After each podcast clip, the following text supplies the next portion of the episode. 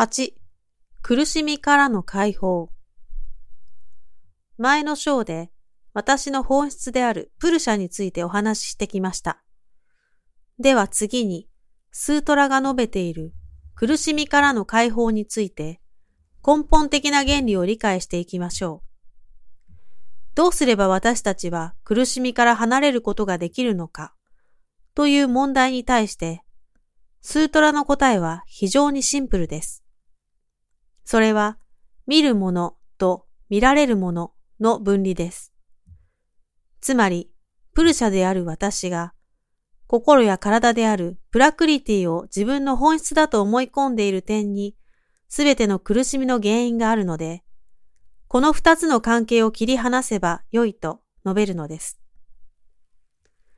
苦しみの原因は、見るものと見られるものとの結合である。これを切り離さなければならない。2章17節。見るものはプルシャであり、見られるものはプラクリティです。この二つが結びつくことで、私たちに苦しみが生じるのです。つまり、プルシャである私には、本来苦しみは起きておらず、プラクリティである心や体に苦しみが生じているだけなので、この二つを識別して切り離してしまえば良いということになります。これがラージャヨーガの目的です。スートラでのヨーガの意味。ここでパタンジャリが、苦しみの原因は見るものと見られるものとの結合であり、これを切り離すべきだと述べているのは、混乱を誘う部分です。なぜなら、ヨーガの語源であるサンスクリット語のユジュという言葉には、結合する、結びつけるという意味があるからです。しかし、ここでは、ヨーガの目的はプルシャとプラクリティを切り離すことだと述べているのです。ですから、ヨーガの言葉の意味が結合であったとしても、スートラの文脈においては、ヨーガとは切り離すことであると考える必要があります。もちろん、これはすべてのヨーガにおいて同じではありません。他のヨーガの経典、バカバットギーターの中で、クリシュナは、ヨーガとはブラフマンとの結合であると述べているからです。心が静まり、欲望の静まったヨーギー、ヨガの修行者は、ブラフマンと結合し、最高の至福を得る。バカバットギーター6章27節。また、ラージャヨーガの最終的な境地である、カイバリや独存に達すれば、プルシャとプラクリティは完全に切り離されるとしても、それまでの段階で対象とのサマーパッティ、合一という方法が用いられます。これは瞑想のディアーナやサマーディと同じ意味で、一つの対象に集中し続け、その対象と一体となることです。ですから、最初は一つの対象に集中するという方法を取りながら、心の働きを弱めていき、最後にはすべてを切り離すという段階的なものとして考える必要があります。結合の原因。ではそもそもこの二つの原理が結びつく原因は何でしょうか。その原因についてスートラは次のように述べます。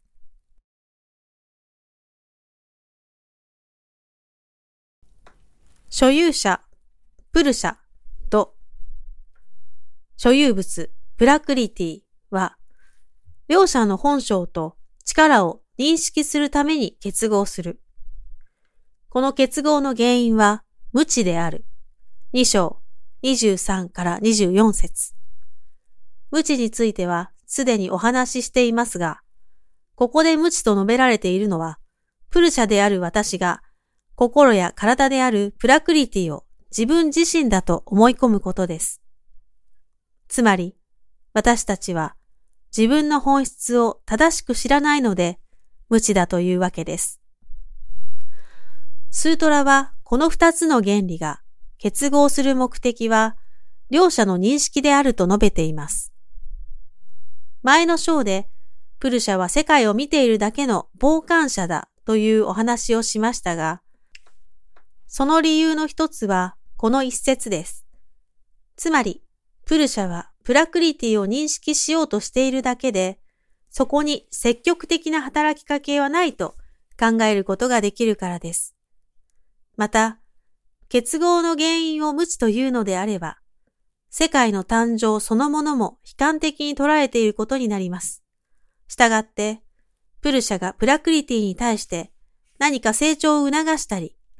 より理想的な変化を期待していると考えることも、また理にかなわないということになるでしょ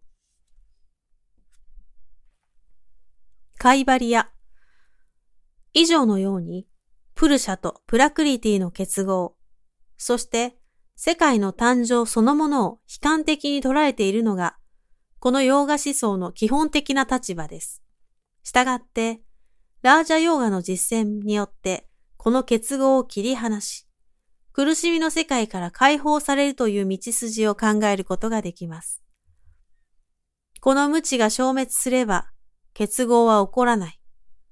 その切り離された状態をカイバリアと呼ぶ。識別値の確立によって、その結合は切断される。2章25から26節。ラージャヨーガによってこの無知を取り去り、プルシャとプラクリティが切り離され、プルシャがただ一人になることをカイバリア、あるいはゲダツと呼びます。これを仏教ではネハン、ニルバーナと呼びます。これは単に苦しみがなくなったというだけではなく、もう再び苦しみの世界には生まれ変わることがない状態を指しています。つまり、心の作用が完全に消滅してしまえば、当然この世に生まれ変わる動機はなくなるからです。この輪廻の終わりについて、理解を深めるために、宇宙の構造を見ながら考えてみましょう。プルシャは永遠に変化せず存在するものですから、この宇宙が始まる前からずっと存在していると考えることができます。心の識別作用によって宇宙が誕生し、肉体に生まれるところから物質世界との関わりが始まります。心は世界に対して執着を持ち、繰り返し生まれ変わることになります。そして、ラージャヨーガによって、カイバリアに達して心の作用が消滅すれば、それで輪廻は終了します。したがって、輪廻の主体はプルシャではなく心です。心の作用が次の生への動機を作るので、肉体は繰り返し生まれ変わるのです。プルシャはただ何もせずそれを眺めているだけです。カイバリアに達して心の作用が完全になくなれば、プルシャはそのまま純粋な状態へと戻っていきます。また、プラクリティが切り離されると、その人のプルシャは自分の心も、体も、世界そのものも認識することがありません。このように、プルシャが孤立した状態であれば、当然苦しみなど起こりようもありませんから、完全な静寂を実現したと言えるでしょう。では、このカイバリアを実現するための方法とは何でしょうか。この説でパタンジャリは、識別によって結合を切り離すことができると述べています。この識別については、何度もお話ししていますが、プルシャである私とプラクリティである心や体を違うものとして捉えることです。それでは、この結合を切り離すためのヨーガの実践について考えてみましょう。